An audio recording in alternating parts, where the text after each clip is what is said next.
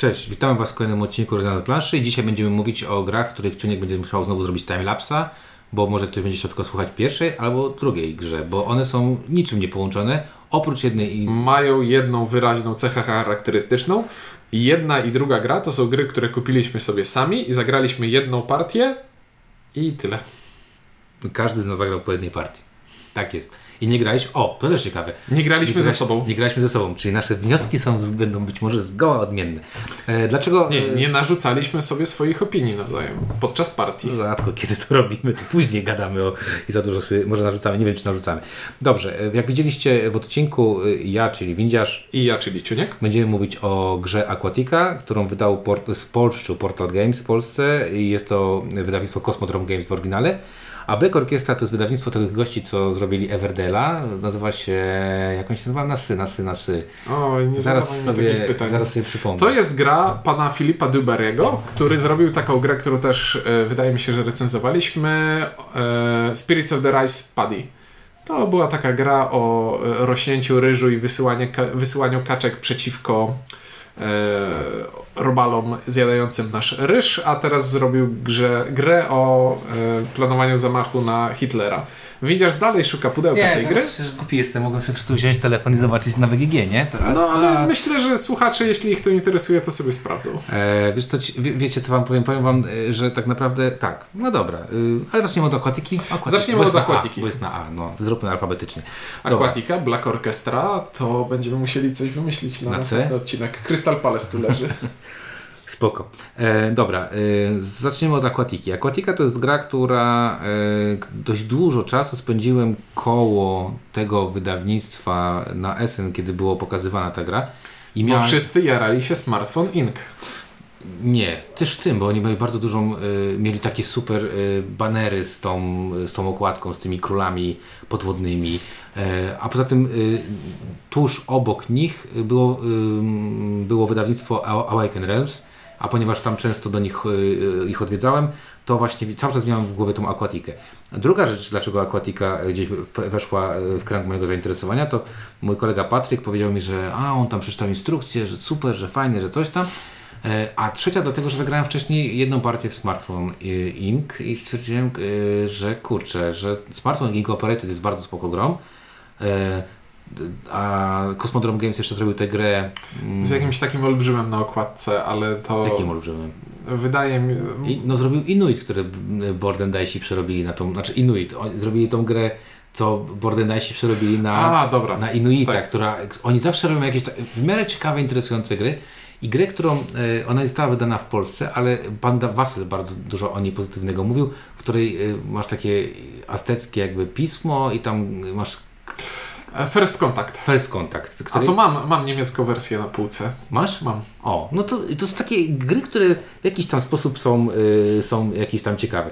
I muszę powiedzieć, że mocno się najarałem, bo ja też bardzo jestem fanem gry Abyss, a to wizualnie trochę przypomina... No bardzo przypomina, ale to wiesz, Aquaman niedawno był, on już dawno był w kinach, ale niedawno był na streamingu, widziałem i to taki klimat jest. No właśnie, Aquaman był niedawno w kinach, bo to było niedawno przed tym, jak zamknęli kina, tak? No dobra, w każdym razie Aquatica weszła dosyć szybko podjęliśmy decyzję, że kupujemy, nie? Dosyć szybko, że... Wpływ na to miała głównie cena, nie oszukuj ludzi. Miała cena, udało się ją kupić w dobrej cenie, ale też wydaje mi się, że każdy z nas mniej więcej spojrzał, mówi, kurczę, ładnie ta gra wygląda. Wydawnictwo, portal, karcianka. Tak, ludzie zachwalają. Dość wysoko w rankingu BGG, bo prawie tam fakt, że 1000 któreś miejsce, ale dość wysoko. Oceny całkiem dobre, czyli 7.4 przy 1300 ratingach. No kurde, trzeba było spojrzeć. No i teraz przyszła ta gra, otworzyliśmy tę grę i tam miałem taki pierwszą taką dysonans, powiem w ten sposób. Bo pudełko jest bardzo fajne, otwierasz to pudełko i w środku są elementy. I nie wszystkie te elementy realnie są fajne. To znaczy jest część elementów, które mi się bardzo podobała i część elementów, które uznałem, że w ogóle nie pasują mi do tego czegoś. Po pierwsze, bardzo nie rozumiem, dlaczego są tam plastikowe rzeczy. To znaczy te manty. Nie wiem.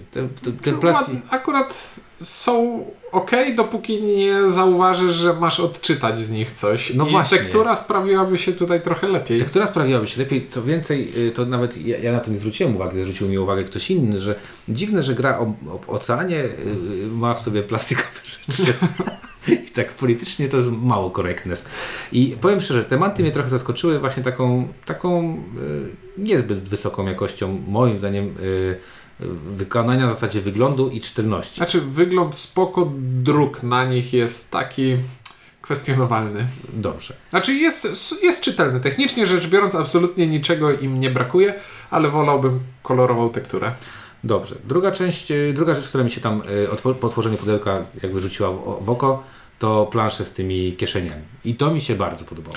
Plansze z kieszeniami są super, ale żeby mówić o planszach z kieszeniami, trzeba wejść już trochę głębiej. To ja głębiej. Głębiej. Dobra, ale to powiem później ten. Ale są plansze z kieszeniami i jest to bardzo, bardzo fajne. Potem mamy karty. I karty niestety wizualnie są dużo gorsze niż okładka tejże gry. Okładka jest taka... uber bezpieczna, nazwijmy to w ten sposób, i jest taka zachęcająca. Ja powiem tak, na większości mamy dwie talie kart w pudełku, talię z postaciami i talię z miejscami.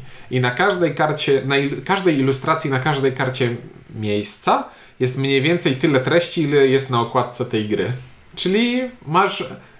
Ta ilustracja sprzedaje ci jakieś takie podwodne wrażenie, tak. Ale no, nic na niej nie ma. No. I na okładce mi to pasuje, bo na przykład jest sobie Brass Birmingham, który na okładce ma kałuże i bawi mnie to strasznie, ale jakbym na każdej karcie w Brasie też miał kałuże, to bym się zezłościł. No, ja miałem takie i wykonanie tych kart nie powiedziałbym, że było jakiś top notch, widziałem lepsze, widziałem gorsze, mogło być dużo fajniej. No i mamy planszę i ta plansza mnie bardzo mocno rozbawiła, bo nie znając gry, normalna plansza. Jak poznałem grę, to stwierdziłem, kurde, po co tu jest taka wielka plansza? Nie musiałaby być aż tak wielka. Mogła być dużo mniejsza i dużo bardziej... No, zajmowało to mniej miejsca w pudełku. Znaczy nie, tak naprawdę rząd kart dałoby się odciąć miejsce na karty postaci, bo to mogłaby być informacja wydrukowana na brzegu planszy. No, i karty postaci mogłyby leżeć poza planszą, cele niech sobie będą na planszy. No, ale to jest ogromne. Jest aż za duże. No i taki właśnie mam, z jednej strony wizualnie spoko, fajna wypraska tam jest, bo tam wszystko wchodzi w tą wypraskę. Widać, że tam ktoś się postarał, a z drugiej strony takie elementy, które, no kurczę, jak to się mówi, to pasuje ci, znaczy nie jak kwiatek do kożucha, tak, takie to określenie. I powiem szczerze, że z jednej strony w tej cenie spoko, bo ta gra nie jest zbyt droga. Z drugiej strony liczyłem na więcej. Szczególnie, że mówię, głowa sama idzie do tego Abyssa, a Abyss wizualnie jest dużo, moim zdaniem, lepszy. Jest wyraźny. Jest dużo lepszy. Chociaż Aquatica jest to nie przez co jest bardziej wyraźny czytelna. To nie jest słowo, którego chciałem użyć. Szukałem słowa wyrazisty. Wyrazisty. No dobra. No więc tak wygląda spotkanie. No i mamy klimat. Czy ty ten klimat poczułeś? To jest gra o kopalniach i kopaniu w kopalniach. Tak mechanicznie patrząc. No właśnie. I to jest gra, której te treści, no one są, ale one ani nie utrudniają, ani nie pomagają przy swoim tego co tam jest. Bo ta gra tak naprawdę to jest czysta mechanika. Takie mam odczucie. I rzadko. W Euraczach tego typu mam tak, że odcinam sobie wygląd i jakby o czym jest gra od mechaniki, a tutaj mam takie, że w ogóle mnie nie interesuje, o czym jest ta mechanika. Chyba ta twoja... Nie, mechanicznie wyraźnie czuć tutaj kopanie w kopalni. Dwerga. No bardziej dwergar niż to. A dlaczego czuć tutaj kopanie w kopalni? Ponieważ jest to gra o tym, że chcemy kupować karty z rynku i te karty chcemy sobie eksploatować. I mamy tutaj dwie rzeczy. Po pierwsze, jeśli ktoś grał w na przykład Concordię, to poczuje się jak w domu, bo głównym mechanizmem, który napędza rozgrywkę, jest to, że mamy rękę kart. Jak zagram kartę, to wykonuję akcję tej karty i ta karta zostaje na discardzie. I w pewnym momencie mogę zagrać sobie kartę, która mówi, a teraz cofnij wszystkie karty na rękę, zresetuj sobie rękę. Do tych kart, które mam na ręce, mogę z rynku dokupować sobie nowe karty, których cena jest zmienna w taki sposób, że... Karta, która wyszła z talii wcześniej i nikt jej nie chciał, tanieje, a ta, co właśnie pojawiła się z talii, jest droższa i żeby ją kupić, trzeba zapłacić więcej. I już w tym momencie mam taki leciutki zgrzyt, bo jeśli robimy set... Te karty nie są równej siły, odnoszę takie wrażenie, że są takie, które dają ci na przykład możliwość kupienia 2 kart, a są takie, które robią jakieś takie drobniejsze rzeczy. No ale to jest tylko spostrzeżenie, bo nie testowałem tego tyle, żeby... Zagraliśmy raz.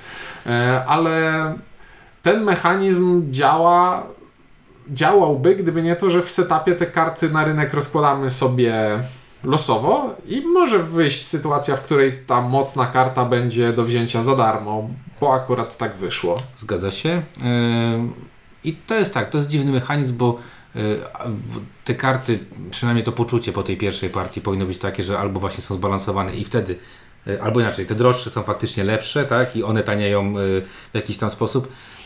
To dziwna rzecz, ale tak naprawdę ta druga rzecz, o której zaczęliśmy już mówić, to jest cały miód tej gry, bo miodem tej gry jest to, jak to w ogóle nazwać, to wiesz, to zagłębianie się, to... No to jest kopanie, eksploatowanie kopalni. Ale wiesz, jakby mechanicznie... Teraz tak, każdy z graczy, te karty zagrywamy po to, z akcjami, żeby kupować karty miejsc. I będę je nazywał od tej pory kopalniami, bo wtedy mój mózg pracuje tak jak trzeba. Więc... Głębina? No nie, no tak. No to są jakieś głębiny, coś tam. No nie, to są kopalnie po prostu. I to nawet to, jak wizualnie to wygląda... bo teraz sobie patrzę, że to jest... Tak, to wygląda jak po prostu taka podwodna, jakieś miejsce, w którym zdobywamy jakieś rzeczy. No. Więc teraz tak, mamy też drugą wystawkę kart, miejsc i te karty również możemy kupować. Mamy w grze 2 waluty na modłę Star Realms, czyli mamy monety i mamy walkę. I każdą kartę możemy kupić sobie albo za monety, albo za walkę i w zasadzie na tym różnice się kończą. To nie ma znaczenia, że tutaj walczymy, a tutaj kupujemy, bo... Nie, różnica jest taka, że za monety możemy kupić też kartę postaci, a za walkę możemy kupić tylko miejsce. I na tym różnice się kończą. I to było takie trochę... że było to mało wyraziste. No ale... Znaczy spodziewałeś się, że co? Że to będą jednak różne karty, tak? Nie, jeśli są 2 waluty w grze, to niech się czymś różnią, a nie po prostu będą 2 walutami, zamiennikami. No masz rację. Ja na to nie zwróciłem uwagi, ja będę miał inne uwagi. Dobrze, i teraz tak, jak kupujemy sobie taką kartę, to znaczy, po co kupujemy karty? Każda karta to są potencjalnie jakieś punkty zwycięstwa, ale do tych punktów zwycięstwa trzeba się dokopać i to jest mega cwane. Każdy gracz ma przed sobą planszetkę z kieszeniami na karty, a każda karta ze swojej lewej strony ma taką serię okrągłych ikonek. I teraz jak kupuję kartę, to wkładam ją w jedną ze swoich kieszeni na planszetce w taki sposób, żeby to kółeczko na karcie zgrało się z kółeczkiem wyciętym w tej planszetce. I od tego momentu wszystkie te ikonki, które są widoczne na naszej planszetce w tym wycięciu, ikonki na karcie, to są ikonki, które możemy wykorzystywać i to na przykład mogą być bonusy pieniężne do zakupów, albo to mogą być bonusy do walki do zakupów, albo to mogą być jakieś akcje, które możemy... Albo wyciągnięcie kolejnej bocznej obok karty o jeden poziom. I teraz tak, za każdym razem jak wykorzystam tę ikonkę, która jest w wycięciu, to wsuwam kartę głębiej, tak żeby zgrała się z następną ikonką w kolejności. I to jest całkiem cwane, bo jeśli tych kart mogę mieć przed sobą 5 w 5 różnych kieszeniach, to mogę sobie poukładać to domino w taki sposób, że to teraz zagrywam kartę, która pozwala mi kupić za atak inną kartę, to teraz wsuwam tę, żeby ten atak dopiąć, co mi odblokowuje akcję na innej karcie wsunięcia kolejnej i jest tu taka bardzo fajna łamigłówka, którą możemy sobie rozwiązywać w całkiem satysfakcjonujący sposób i myk polega na tym, że żeby kartę móc zapunktować, to trzeba ją wyeksploatować do końca. Trzeba tę kopalnię wysuszyć, czyli wsunąć kartę zupełnie do końca i jeszcze na dokładkę wykonać kolejną akcję pakowania karty do skrzyni, zapakować ją do skrzyni i dopiero wtedy ta karta jest naszymi punktami. I to jest bardzo cwane. Tak, to jest bardzo cwane, bo cwane jest to, że te karty faktycznie mogą być bardzo cenne, ale im cenniejsza karta, tym więcej tych jakby pól do przesunięcia. No bo do złota musisz się głębiej dokopać. Dokładnie. I tutaj trochę też jest takie granie, tak jak powiedziałeś, trochę takie układanie sobie tych kart, bo fajnie jednak układać te karty pod takim kątem, że właśnie chcę mieć takie zależności pomiędzy nimi, czyli że odpalam jakiś łańcuszek sobie tych zależności. Z drugiej strony też przed końcem gry chcę te karty po prostu wyeksploatować, żeby te punkty zdobyć, bo może się tak okazać, że się tego kończąc grę nie zrobi. Gra potrafi się skończyć szybko. Dobra, ale przejdźmy jeszcze, wróćmy do tej mechaniki, bo tak naprawdę to wszystko. W tej grze nic więcej nie ma. Nic więcej nie ma. To jest gra, w której możesz kupić karty, zagrać kartę i to wszystko. I większość tych mechanik znamy. Znamy mechanikę, masz karty akcji i masz kartę, która wraca ci zagrane karty akcji. Mhm. To jest bardzo już popularna mechanika. Mamy mechanikę takiego kopania, nazwijmy w ten sposób, nie rozwiązaną w ten sposób, bo mamy takie, że tam nie wiem, jak im bardziej kartę coś zrobisz, obrócisz bardzo często, albo nie wiem, chodzisz pionkiem po czymś, im dalej zajdziesz, tym więcej coś jest, ale musimy tu uczciwie przyznać, że ten główna jakby to danie główne, czyli to właśnie poruszanie i planowanie sobie, poruszanie się po tych głębinach jest bardzo przyjemne. To jest przyjemny mechanizm. To jest z jednej strony przyjemny mechanizm, a z drugiej strony jest to idealnie ergonomicznie zaplanowane. Jak to, co robimy, w jaki sposób to fizycznie robimy. Tak. Bo to jest przykład tego, że weźmy sobie grę taką jak Tzolkin, Kalendarz Majów. Technicznie rzecz biorąc, dałoby się ją zrobić na samej tekturze bez tych obracających się kół, które przesuwają nam pionki, ale byłoby to mniej wygodne. I te koła plastikowe w Tzolkinie to z jednej strony mają robić efekt wow, ale z drugiej strony pełnią jakąś funkcję, na której gracze zyskują, bo oszczędzają czas. I tutaj ta planszetka z kieszeniami właśnie pełni taką funkcję, że jest to coś nietypowego, jest to coś fajnego, jest to przede wszystkim bardzo wygodne. Tak jest. No i co? No i ja powiem w ten sposób. I to ja jakby z punktu widzenia i po tej jednej rozgrywce mogę uczciwie powiedzieć, ten mechanizm mi się podoba. Natomiast niestety to jest jedyna rzecz, która w tej grze jest, w moim odczuciu. W tej grze są trzy rzeczy. Zarządzanie kartami na ręce, kupowanie kart i zarządzanie nimi, tutaj układanie sobie tego domina i realizowanie celów. Ale tylko ta jedna rzecz środkowa działa od początku do końca, trzeba. Dlatego mówię, to jest jedyna rzecz, która w tej grze jest fajna dla mnie. Jest sympatyczna, jest fajna i tak dalej, ale z drugiej strony ta gra w głowie bardzo gdzieś mi się bije mi się myśl taka, że jest bardzo podobna do Splendoru. To znaczy Splendor jest grą dość prostą, jeżeli chodzi o przebieg rozgrywki i tego, co robimy w tej rozgrywce. Podobnie mam z Aquatiką. Mam wrażenie, że to jest gra mocno family friendly, nazwijmy to w ten sposób.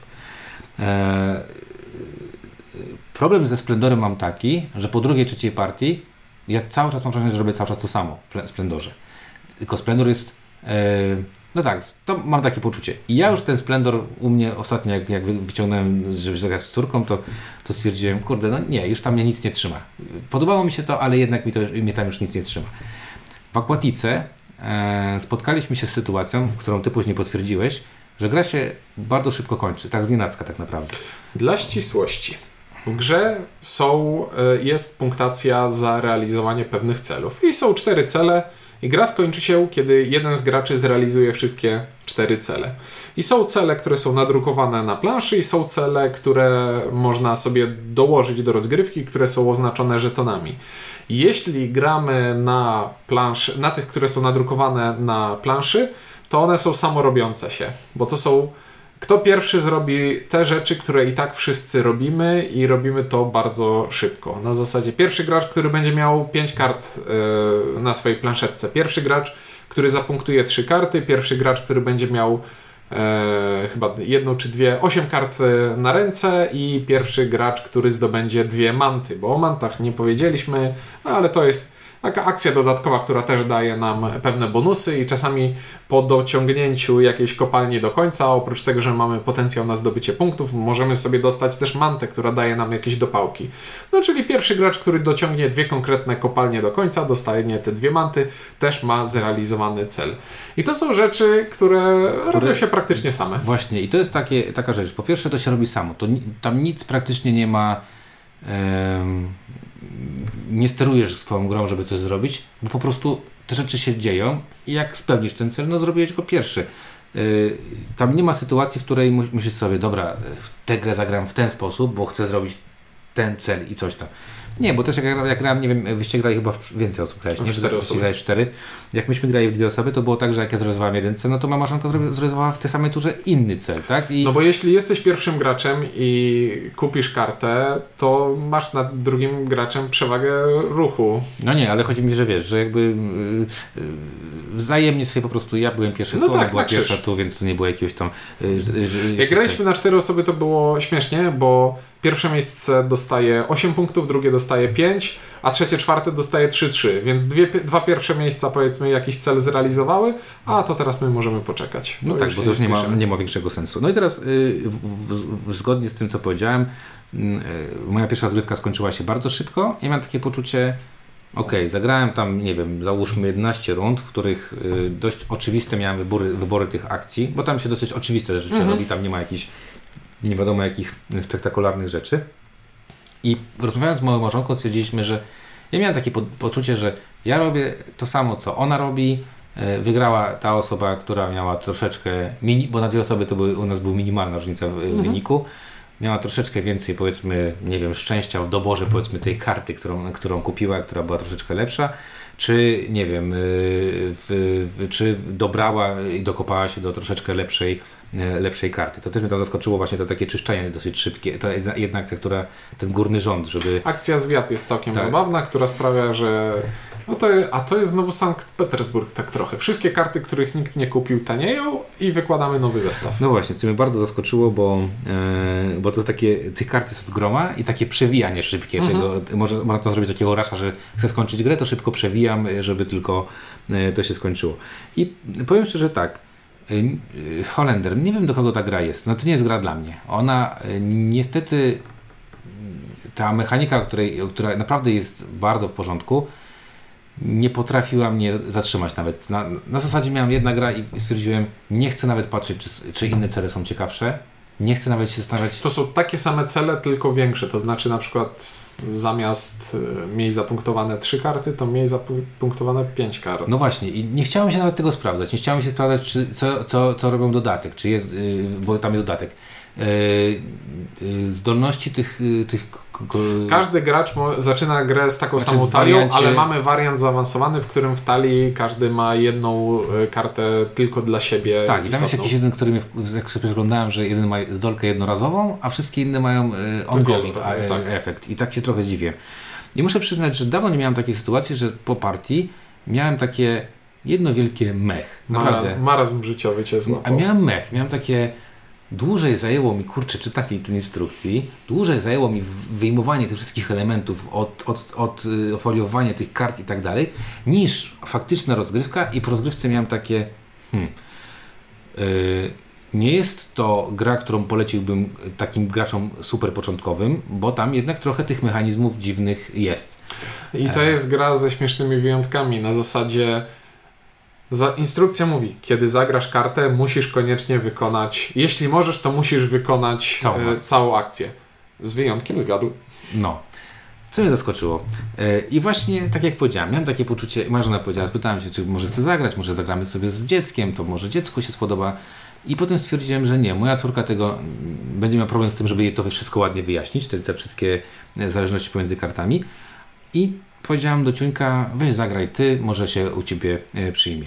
A u mnie wyglądało to tak, że wszyscy przy stole stwierdzili, że to machanie kartami na tej planszy jest całkiem cwane, ale kupowanie kart i realizacja celów jest takie całkiem nieciekawe. I trochę szkoda, bo to była gra, która chciałem, żeby mi się spodobała. No mi też. No nie kupiłbym nie z tej gry, tak? No. Więc mówiąc krótko, błyskotliwy mechanizm. Noria taka była też, pamiętasz Noria? Noria był błyskotliwy mechanizm, ale to, że masz błyskotliwy mechanizm i nie potrafisz go opakować niczym innym, no niestety, to... Bo tu masz dwa wyjścia. Albo wycinasz wszystko oprócz tego mechanizmu i robisz tylko to, albo ten mechanizm napędza jakąś bardziej skomplikowaną grę. A Aquatica stoi sobie tak po środeczku. No właśnie, i Aquatica, gdyby poszła w kierunku Splendora, gdzie jest tylko jeden mechanizm i bawić się tylko tym mechanizmem, byłaby moim zdaniem troszeczkę lepszym produktem.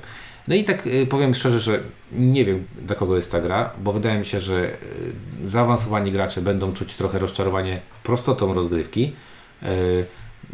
W moim odczuciu to jest jednak prosta rozgrywka, tam nie masz bólu głowy i raczej są oczywiste rzeczy, które robisz. A mało doświadczeni gracze, ta gra może ich pokonać swoim skomplikowaniem zasad. Dostajesz 6 albo 7 kart, w zależności od tego, w jakim wariancie gramy, 6 albo 7 kart na pierwszą rękę i masz do wyboru 6 albo 7 akcji. I tutaj mi się wydaje, że jest za dużo, bo w trakcie gry kupisz jedną, może dwie karty, tak, jak będziesz chciał stracić akcję na coś, a mamy pozornie bardzo dużo rzeczy do wyboru, które tak naprawdę nie przekładają się na żadne ciekawe decyzje.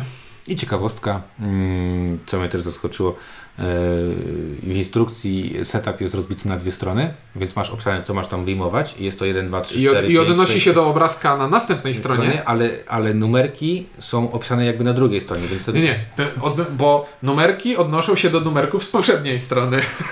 I nie mają to nic ze sobą wspólnego, więc bardzo mnie to zaskoczyło, bo tam szukałem, co mam tam zrobić i mówię, kurde, dlaczego tutaj numerek 3 jest... Bardzo, bardzo mi się podoba. Setup wygląda mniej więcej w ten sposób. Punkt pierwszy. Ułóż planszę na środku stołu. W nawiasie element 4. Punkt drugi. Połóż karty w tym miejscu. W nawiasie element drugi. Punkt trzeci. A teraz połóż te karty w tym miejscu. W nawiasie element 8. I tak co drugi punkt te numery się zgrywały ze sobą. Ale zwróciłeś na to uwagę. Tak. To jest po prostu niesamowite. Ja szanuję takie rozwiązania. Aquatica dla mnie jest to 0, dlatego że nie widzę tutaj regrywalności dla mnie tego tytułu. Interakcja jest moim zdaniem zerowa, to są pasjanse, tam nie ma za bardzo sobie... Pasjans wyścigowy. Temat i wykonanie. Temat jest spoko, wykonanie jest pół na pół, oceniam. Więc skalowalność bez różnicy tak naprawdę. Na dwie osoby to jak się w to gra, to sobie myślisz, po co jest tyle kart w tej grze? W ogóle co to się wydarzyło? Znaczy ja wiem po co, żeby mogła grać 4 osoby i tylko po to to jest. Mhm. Także, a jak kupisz dodatek, to jeszcze może zagrać 5 osób. Także szanuję pomysł, wydaje mi się, że to był bardzo fajny pomysł. Szkoda, że niestety otoczka, czyli panierka słaba, więc kotlet dla mnie 0. A wiesz co jeszcze mnie rozbawiło? Że masz grę na 4 graczy, a na planszy masz miejsca do realizacji celów dla 5 graczy i w instrukcji jest napisane, że to się przyda, jak będziesz miał dodatek. I ja z jednej strony szanuję, z perspektywy tego kogoś, kto ma już dodatek, to jest fajnie, że nie dokłada żadnych rzeczy dodatkowych, tylko to już jest, ale z perspektywy kogoś, kto ma tylko podstawkę, to myśli sobie, to ja kupiłem cały produkt, czy ktoś coś z niego wyciął? No ale niestety. Jest to cwane, ale dla mnie to jest 0. Czyli cwane 0. No dobrze, teraz przejdziemy do gry, która jest 67 w rankingu BGG, z tego co pamiętam. W kategorii Thematic? 95. I overall ma 450. I ja po prostu jak ja wczoraj to zobaczyłem, Game Salut to wydał właśnie i wiedziałem, że to Game Salut też wydawnictwo Alien Frontiers przecież, tak? Black Orchestra, no temat jest ciężki. Nie, ja uważam, że jest genialny. To jest taki temat, którego człowiek, jak myśli sobie o obecnych czasach, to mówisz sobie, jak masz takie, zapalają się czasami czerwone lampki na jakieś wyrazy, to na ten temat zapala się, to nie jest czerwona lampka, to jest po prostu syrena alarmowa. Jak ktoś kiedyś grał w taką grę Commandos Behind Enemy Lines, to tam jak Niemcy włączali alarm, to taka czerwona syrena, włączała się syrena i takie światło czerwone w rogu ekranu. To jest godzina W w Warszawie, nie? Że wszystko wyje. I tak wydaje mi się, że jako wydawca to myślałem sobie, no przyszedł pan, panie Filip, jest bardzo ciekawym projektem, ale jest on na tyle kontrowersyjny. Ale czy to nie mogłoby być... O czymś innym. Może w klimacie Dune, bo film będzie niedługo. Albo jakieś zwierzątka, czy coś. Imperator Dune, tam też był zamach na Atrydę. To weźmy może w tym klimacie, to zmieńmy, dobrze? A może jakiegoś Króla Lwa, tam, nie, że tam sobie ktoś... Słuchajcie, no temat gry i cel gry, czyli zamordowanie Adolfa Hitlera, jest o tyle niespotykany, jak i kontrowersyjny, że muszę przyznać, że Samo to już stwierdziłem, że kurde, ale zarąbisty pomysł, bo z drugiej strony... Czy padł tytuł? Bo wydaje mi się, że powinniśmy powiedzieć, że gra nazywa się Black Orchestra. A nie Secret Hitler. Ani Operacja Walkiria. No właśnie, więc Black Orchestra jest to gra, która, tak jak powiedzieliśmy, została zaprojektowana przez Filipa Dyborego, którego grę graliśmy. Na pewno stwierdzamy, że ona jest ciekawa. To jest dobre, nie? Jak ta twoja dziewczyna? No taka interesująca. Tak? Albo inteligentna. Sympatyczna. Więc, sympatyczna, najgorzej. Więc gra jest ciekawa i nagle gości wskakuje z grą o próbie podjęcia zabójstwa Hitlera. Jak wiecie, ja na przykład dzięki tej grze dowiedziałem się dużo z historii, bo ja jestem słaby w historii, że tych prób było bardzo dużo. No i tutaj klimatycznie mamy sobie Berlin i okolice, czyli III Rzeszę. Zobacz, tych naszych słuchaczy. No i tam sobie podróżuje sobie po tej III Rzeszy Adolf Hitler i ten Adolf Hitler podróżuje ze swoimi kolegami. Tam tych kolegów ma chyba 6, z tego co pamiętam. Göring, Goebbels, Himmler, Hess i ten, którego zapomniałem. Ministerstwo Propagandy, zaraz. Nie, to Goebbels. To Goebbels, tak. No w każdym razie oni sobie podróżują po tych Niemczech, a my jesteśmy sobie takimi ziomeczkami, którzy myślą sobie, może zabiłbym Hitlera. I w trakcie gry, ale jeszcze się waham. I w trakcie gry kolega mówi, klepie się tak w plerki i mówi, czujesz się bardziej zmotywowany, a ty myślisz, no tak, to jest ten czas, żeby zabić Hitlera. I kurde, ten temat i wykonanie tej gry, to jest dla mnie, to wczoraj chłopakom powiedziałem, to jest 11 na 10. 11 tak. na 10. Dawno nie grałem w grę, której już dotykanie elementów, komponentów, czyli planszy, tych akt, tych gości. Kart ze zdjęciami. Tych kart do więzienia, interrogation cards, tych kostek żłobionych z tymi z wronami gestapowskimi. Po prostu ja pierdzielę, dawno nie bawiłem się tak sympatycznie, w ogóle czytając instrukcję, tam jest w ogóle mega, nie wiem, czy to widziałeś, a propos klimatu, tam jest coś takiego, że jak jest opisany jak robić plot, czyli jak robić próbę zabójstwa Hitlera, to że jest to tak doniosła chwila w tej grze, że powinien stać przed rzutem kości. I stwierdziłem, wow, po prostu nie, to jest planszówkowe, geekowe poczucie humoru na równi z tym, że w Zimnej Wojnie masz kartę, która mówi dźgnij przeciwnika palcem. To jest tak politycznie zła jakby tematyka, a jednocześnie tak dobrze ubrana i w wykonanie tej gry, i kurde, tam masz na przykład, Hitler jedzie do Norymbergi na ten wiec. I tam masz... Wszyscy jadą. No, tam wczoraj zwróciłem zdjęcie. Wszyscy jadą, tam machamy rękami i mówimy, jak to fajnie być jest Niemcem. I kurde, mega dobrze się obsuje z tą grą. I teraz tak, to nie jest powierzchowne, bo w grze są mechaniki, które fajnie odzwierciedlają to, co w głowie takiego zamachowca musi się dziać i co taki zamachowiec musi robić ze sobą, żeby tam go nie złapali za szybko, ponieważ jakbym chciał być złośliwy, to bym powiedział, że to jest takie trochę wzięte z Pandemika. To znaczy kręgosłup tej gry to jest Pandemik, ale całe mięso się już różni. Mam swoją turę. W swojej turze poruszam się po planszy, wykonuję kilka akcji, a później dobieram kartę, która mówi, że dzieje się coś złego. I teraz tak. Na początku gry każdy wybiera sobie postać, w jaką będzie się wcielał i w każdej rozgrywce najprawdopodobniej przynajmniej jeden z graczy będzie chciał grać Stauffenbergiem, bo grał go Tom Cruise w filmie i tylko tego ludzie kojarzą. I widziałem na zdjęciach, że jak graliście z Michelem, to grał Stauffenbergiem. No, ale właśnie. Teraz tak. Mamy sobie planszę. Na planszy mamy pola i są to pola, na przykład jest Berlin rozbity na dużo pól i reszta Europy w takiej trochę innej skali i po tej Europie się będziemy poruszać. Na każdym polu leży jakiś przedmiot, który można podnieść, tylko najpierw trzeba go odkryć. Na niektórych polach znajdują się Hitler i jego koledzy, z którymi chcemy wchodzić w interakcję, ale z drugiej strony nie chcemy przebywać za długo, bo ma to na nas dosyć negatywny wpływ. I teraz tak, nasza postać, którą gramy, jest opisana 2 wskaźnikami. Pierwszy wskaźnik to jest wskaźnik tego, jak bardzo do przeprowadzenia zamachu nasza postać jest zmotywowana, a drugi wskaźnik to jest, jak bardzo interesuje się nami Abwehra i Gestapo. Gestapo, bo tam masz Gestapo, masz rajdy Gestapo.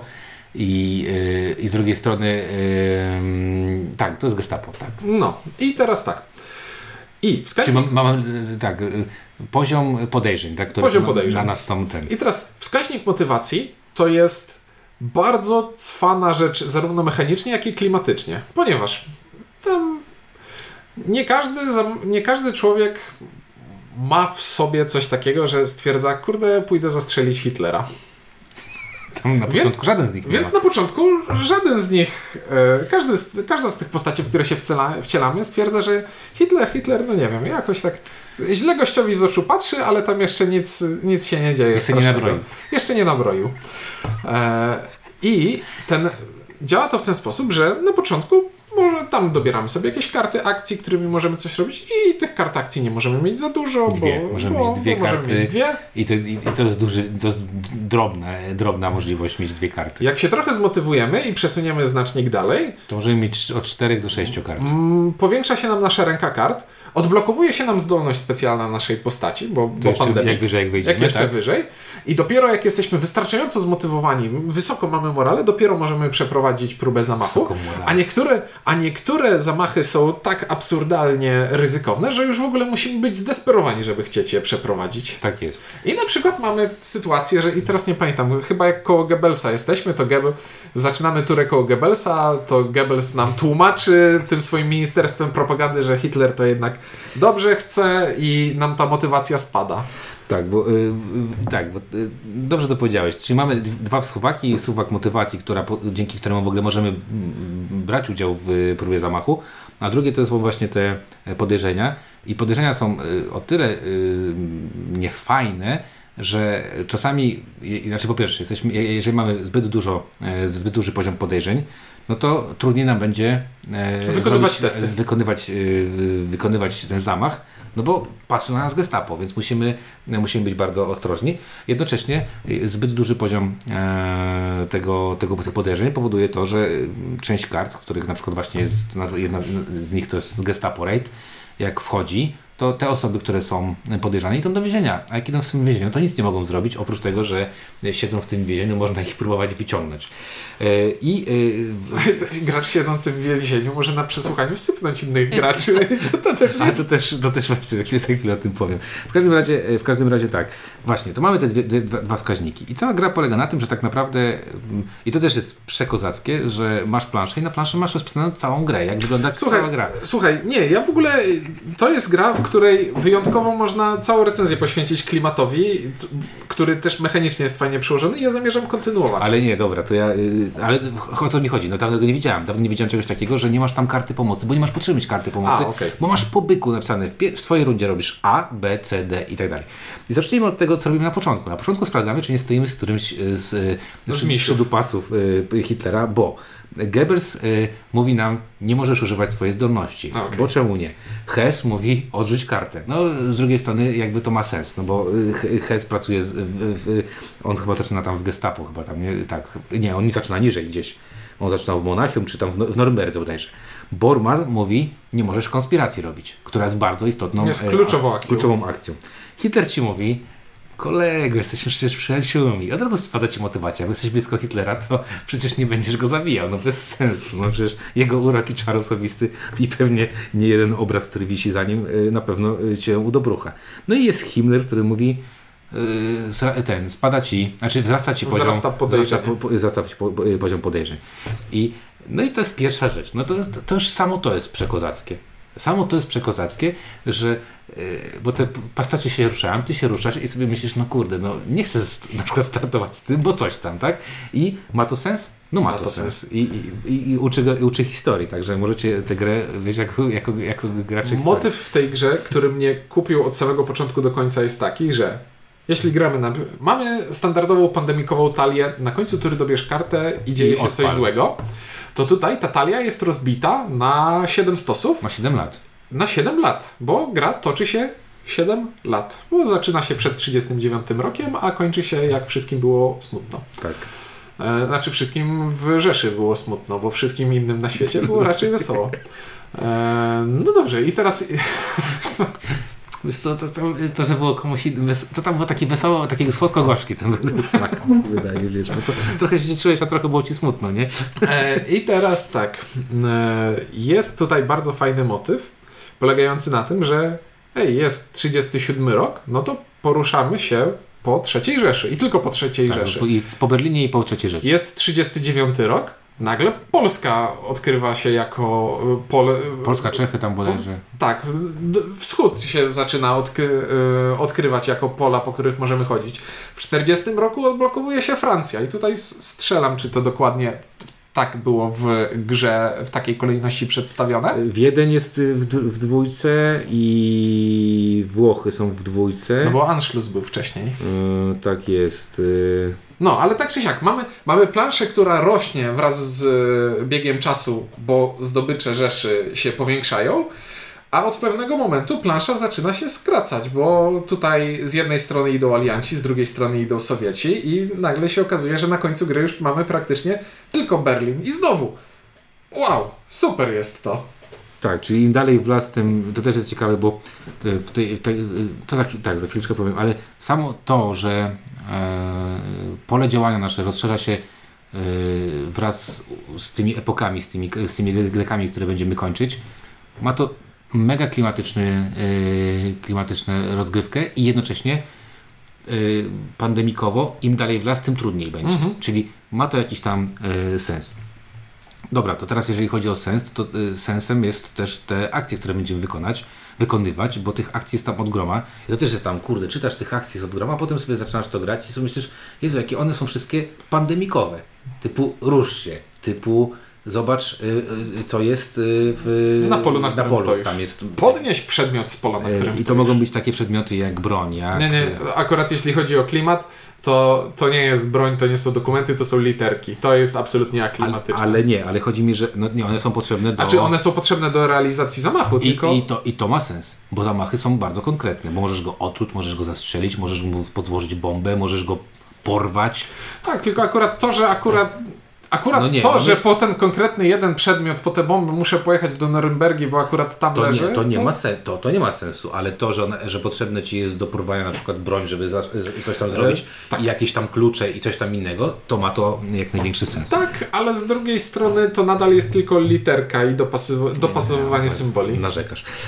W każdym razie to jest bardzo, bardzo fajne. Kolejna rzecz, która jest bardzo fajna, znaczy właśnie, to są te akcje. My mamy tam ruch, podnieś, podejrzyj, dostarcz coś, na przykład musisz dostarczyć tam, nie wiem, do no bo czasami trzeba dostarczyć na przykład dokumenty, żeby obniżyć podejrzenia. Na przykład, nie wiem, ktoś potrzebuje broni, my tą broń mamy, jesteśmy za bardzo podejrzani, więc jedziemy, dostarczamy broni, ktoś mówi, nie możesz spiskować kontra Hitlerowi, przecież dostarczyłeś te dokumenty, więc to też jest bardzo klimatyczne. Jak w pandemiku możemy sobie przekazywać różne rzeczy, możemy sobie chodzić, przekazywać różne rzeczy, przekazywać swoje zdolności i to też jest... Jesteśmy siatką, która współpracuje razem. Mhm. Możemy tam robić bardzo dużo rzeczy razem, pomagać sobie wzajemnie i tak dalej. I ma to jak największy sens i klimat.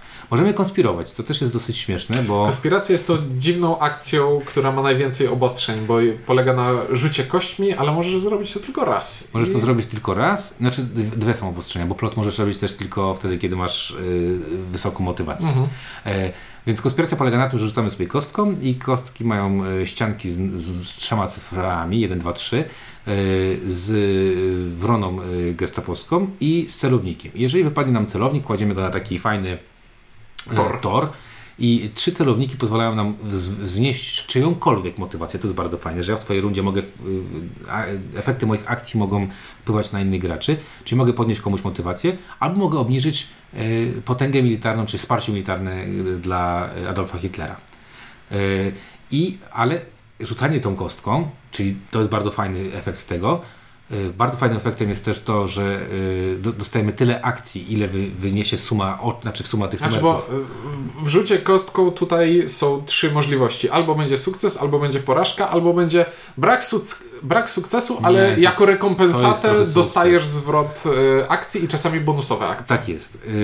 I właśnie, mamy pierwsze ryzyko, bo każda porażka, czyli każda wrona wzrasta nam ten suspicion, tak? Czyli mamy sytuację, w której możemy wyrzucić 3 suspicion i nagle się okazuje, że Gestapo patrzy. Jesteśmy mocno na celowniku Gestapo i trudno nam będzie wykonać próbę podjęcia morderstwa Hitlera. Z drugiej strony, no nie wiem, wczoraj miałem taką sytuację, że wyrzuciłem 3-3-2 i nagle się okazuje, że mam bardzo dużo akcji. 8 nowych akcji i chodzę po tej planszy, co robiłem, co chciałem, co mi się nie podobało. Więc bardzo ciekawa akcja, też w miarę klimatyczna, no bo konspirując podejmujesz ryzyko, tak? Bardzo mi się podoba, że tam, żeby ta akcja konspiracji się udała, to potrzebujesz 3 sukcesów, ale powiedzmy ty w swojej turze wyrzucasz 1 sukces i ja jak w następnej turze będę chciał robić tę samą akcję, to mam już ten 1 sukces od ciebie, więc współpracujemy. Tak jest, no to jest takie bardzo mądre. No i co, no i oprócz tego możemy oczywiście jeszcze zrobić 2 rzeczy, czyli dobierać takie karty, to są karty, one się nazywają... Oj, zaraz sobie przypomnę, ale to są karty z akcjami, które możemy wykonywać. Mamy jedną wspólną talię kart, w której są karty akcji, które jak trzymamy za długo na ręce, to Gestapo się nami interesuje, i karty planów zamachu. Tak, czyli tak naprawdę mamy karty planów zamachów i karty akcji. Te karty akcji dzielą się właśnie na takie, które wrzucają nas w krąg podejrzeń Gestapo, i karty takie zwykłe. No te zwykłe karty to są takie akcje pod tytułem, nie wiem, porusz czymś pionkiem o 2 pola, podnieść coś tam, daj komuś coś tam, nie wiem, wstrzymaj Hitlera, żeby nie jechał gdzieś tam. Na przykład miałem taką wczoraj sytuację, że Hitler chciał gdzieś wyjechać, a ja zagrałem kartę i powiedziałem: Adolfie, zostań tu, gdzie jesteś, nie? Bo pociąg nie jedzie. Ludzie ci potrzebują. Także to są takie bardzo proste akcje, ale znowu, one są jeżeli myślimy sobie o tym, o zamachu, to one są bardzo klimatyczne. No musisz się poruszać, musisz zbierać jakiś intel, musisz, coś tam dostarczać, musisz mieć jakieś narzędzia do tego, żeby wykonać ten zamach. No i potem na końcu, tak jak powiedziałeś, wyciągamy sobie kartę i tą kartą jest właśnie przeważnie coś się dzieje złego. Zło to takie coś, że ludzie się poruszają, czyli Hitler i jego przydupasi pochodzą po mapie przeważnie. Przeważnie idą w kierunku nas, czyli jak muchy do nas leżą, to raz. Albo poruszają się do historycznych miejsc. Na zasadzie, jeśli w tym roku był Anschluss, to będzie Anschluss. Jeśli w tym roku był ten wiec w Norymberdze, który pani Leni Riefenstahl na filmie pokazała, no to on tam będzie i wszyscy tam będą.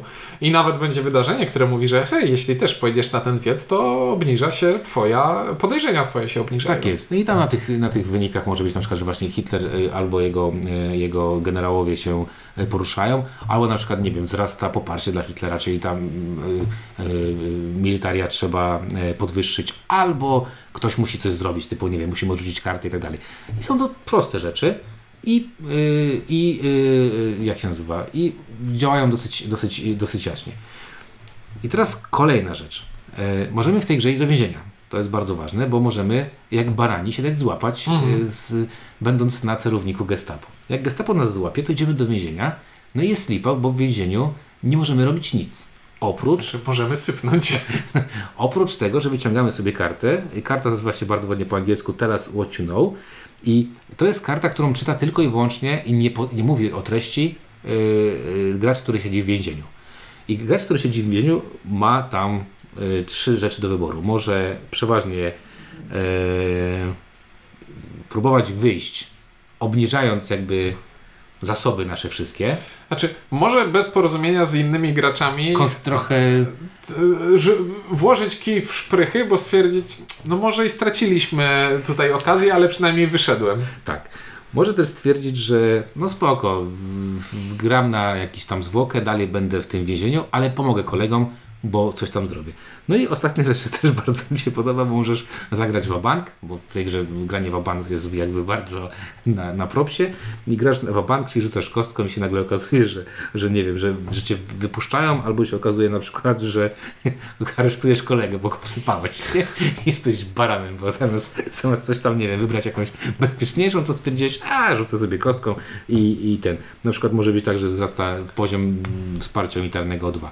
Więc i to jest niezwykle klimatyczne. Jak się czyta te karty, myśmy akurat zagrali partię, w której Żaden z nas nie poszedł do więzienia, ale oczywiście przejrzałem sobie po rozgrywce tą talię i jak się to czyta, to się po prostu człowiek w myślach sobie się śmieje, że ktoś to wymyślił, że ktoś wymyślił tak fajne opisy flafowe i no ma to sens, tak? No, albo z Gestapem kolaborujesz i tracimy na tym coś, ale ty zyskujesz. Czekaj, muszę sobie zanotować tę odmianę słowa.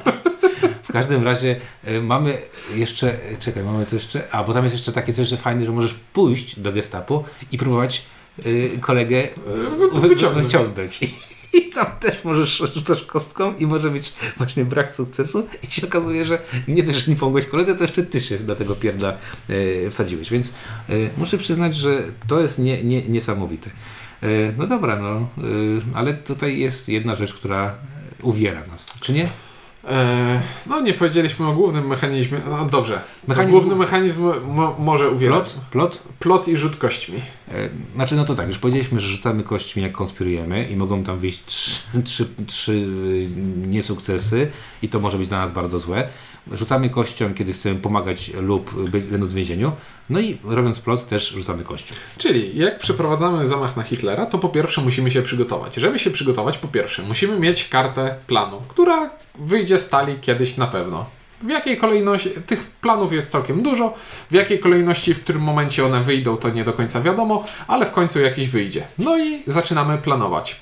Po pierwsze musimy mieć do tego planu odpowiednie przedmioty. Czyli na przykład jeśli chcemy podłożyć bombę w Wilczym Szańcu, to potrzebujemy zebrać z mapy materiały wybuchowe, a żeby je zebrać, musimy je najpierw znaleźć. Odkryć, przenieść. Ponadto czasami dostajemy jakieś bonusy, że plan jest łatwiejszy do wykonania, jeśli Hitler znajduje się w konkretnym miejscu, a jest też łatwiejszy, jeśli na przykład konkretna osoba będzie przeprowadzała zamach. To może być awery. Bo na przykład cywilowi jest trudniej stanąć obok Hitlera w Wilczym Szańcu niż oficerowi Wehrmachtu.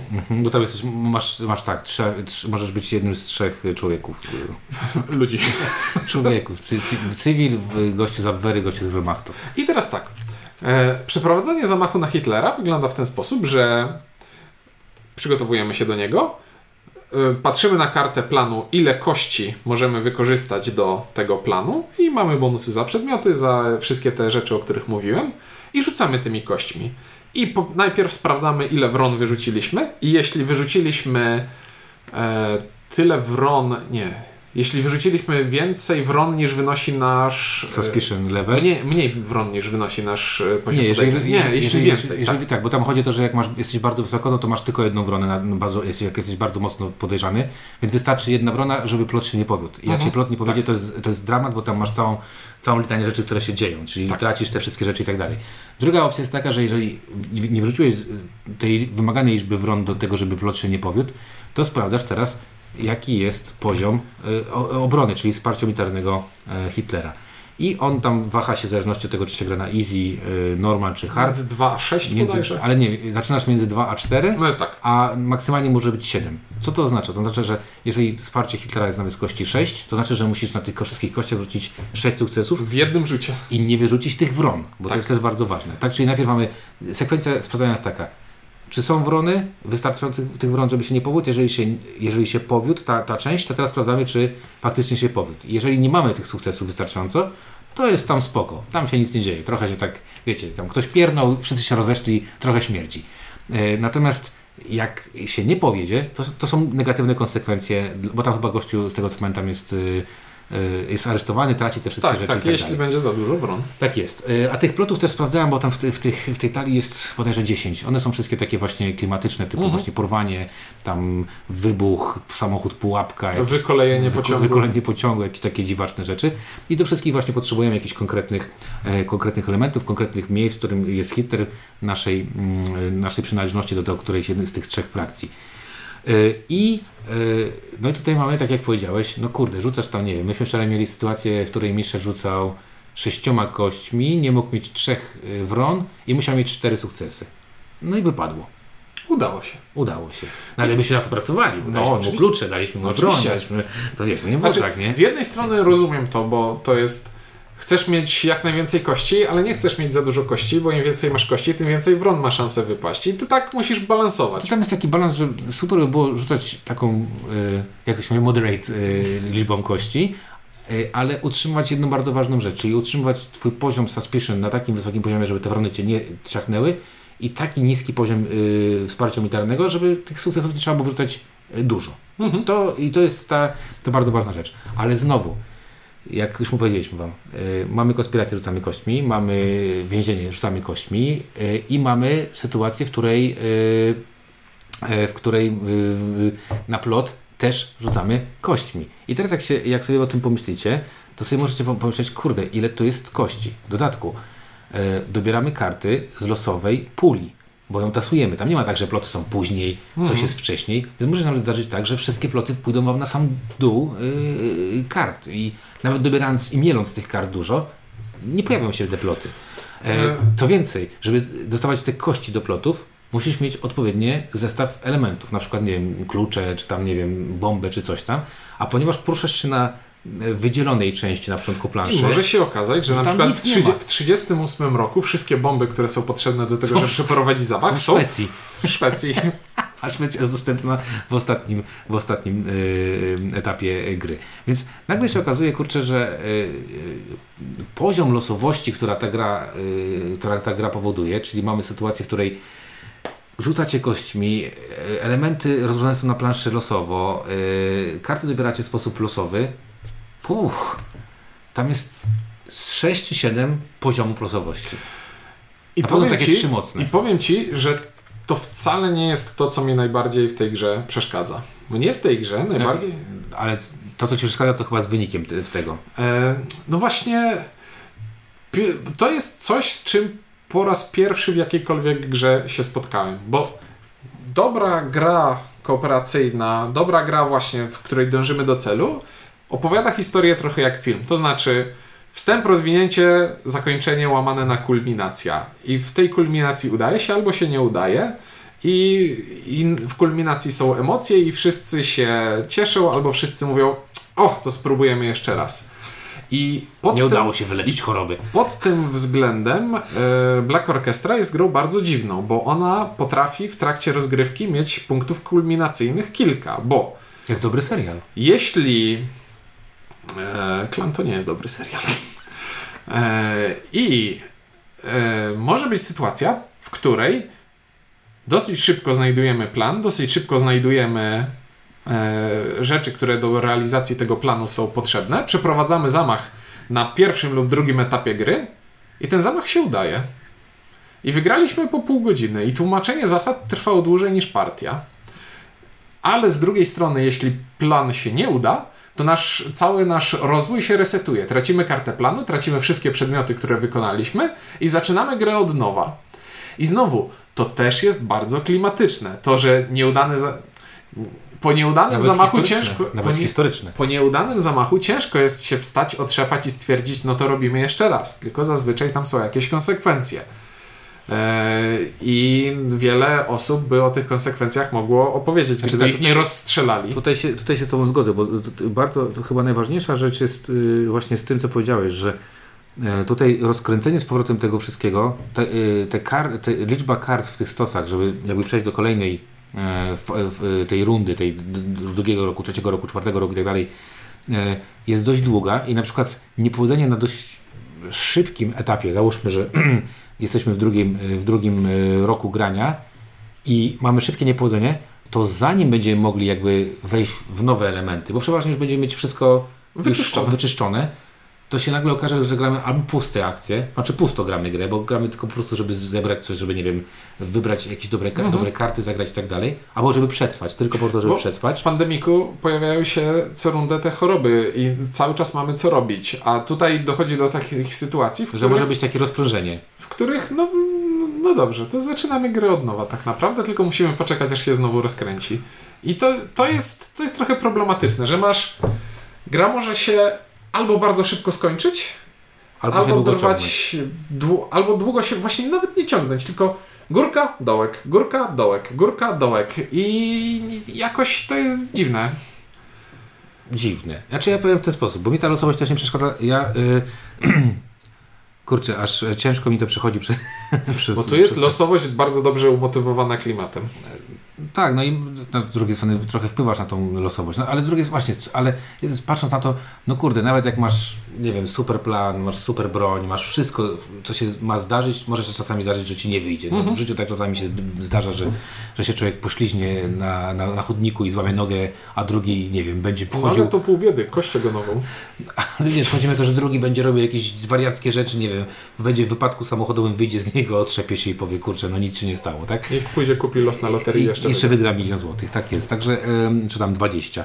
Także ja dawno nie miałem czegoś takiego, że pomimo naprawdę grudów tej losowości, grudów tego, że tu kurde wiele zależy od układu, wiele zależy od podstosowania kart, wiele zależy od rzutu kością, od tego, gdzie znajdują się konkretne rzeczy, to mi się niezwykle miło w tę grę grało i to jest niesamowite. Nie wiem, czy chcę powtarzać to i niszczyć sobie ten bardzo pozytywny obraz tego. O, to ja mam tutaj bardzo dobrą analogię. Black Orchestra to jest taki film, który naprawdę warto obejrzeć, ale raz, bo obejrzysz go raz i wystarczy ci na całe życie i nie ma potrzeby go powtarzać, bo przyjąłeś to i doceniasz. Może gdybyśmy przegrali tę pierwszą partię, to może miał większy taki rajd, że chciałbym to zagrać. Ale z drugiej strony pomyślałem sobie, kurde, myśmy wczoraj grali, owszem, to było losowe, ale myśmy zrobili wszystko, żeby wygrać. Tak. Czyli myśmy mieli karty, dodaj dwie kości, ja zebrałem broń, ja przytrzymałem sobie rzeczy, Michał przygotował sobie konkretne rzeczy, obniżył. Bo zobacz, bo ja też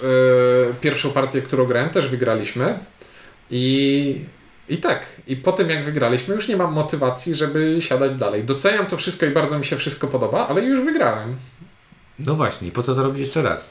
My szczególnie, że my uratowaliśmy, właśnie spojrzałem, bo zapomniałem, że w tej instrukcji jeszcze jest ile żyć uratujesz. Jak zrobisz to w pierwszym roku, to jest 37 milionów uratowanych osób, więc nie wiem, czy Michał nas będzie słuchał i Tomek, ale uratowaliśmy wczoraj potężną liczbę osób. Więc z mojej perspektywy to jest w naszej gradaniowej skali to jest totalne zero, bo ja tej gry nie potrzebuję mieć na półce. Zagraliśmy ją raz i już więcej nie planujemy, natomiast ale podobała się nam straszliwie. Bardzo.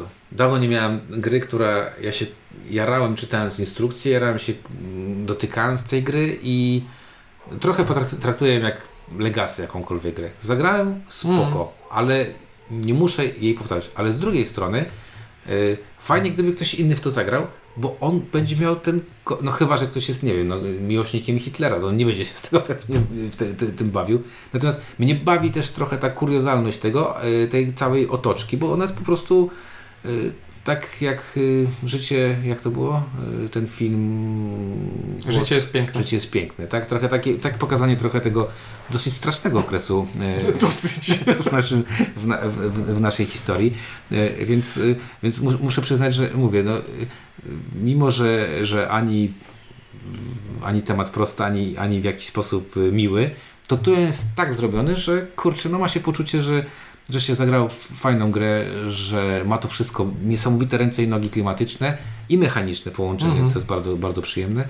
Więc 0, bo nie muszę mieć tego na półce, ale 1 i ogromny 1, nawet dam, rzadko to robię, ale dam jakąś ocenę na BGG, bo naprawdę uważam, że tę grę warto grać, po prostu. Warto znać. Warto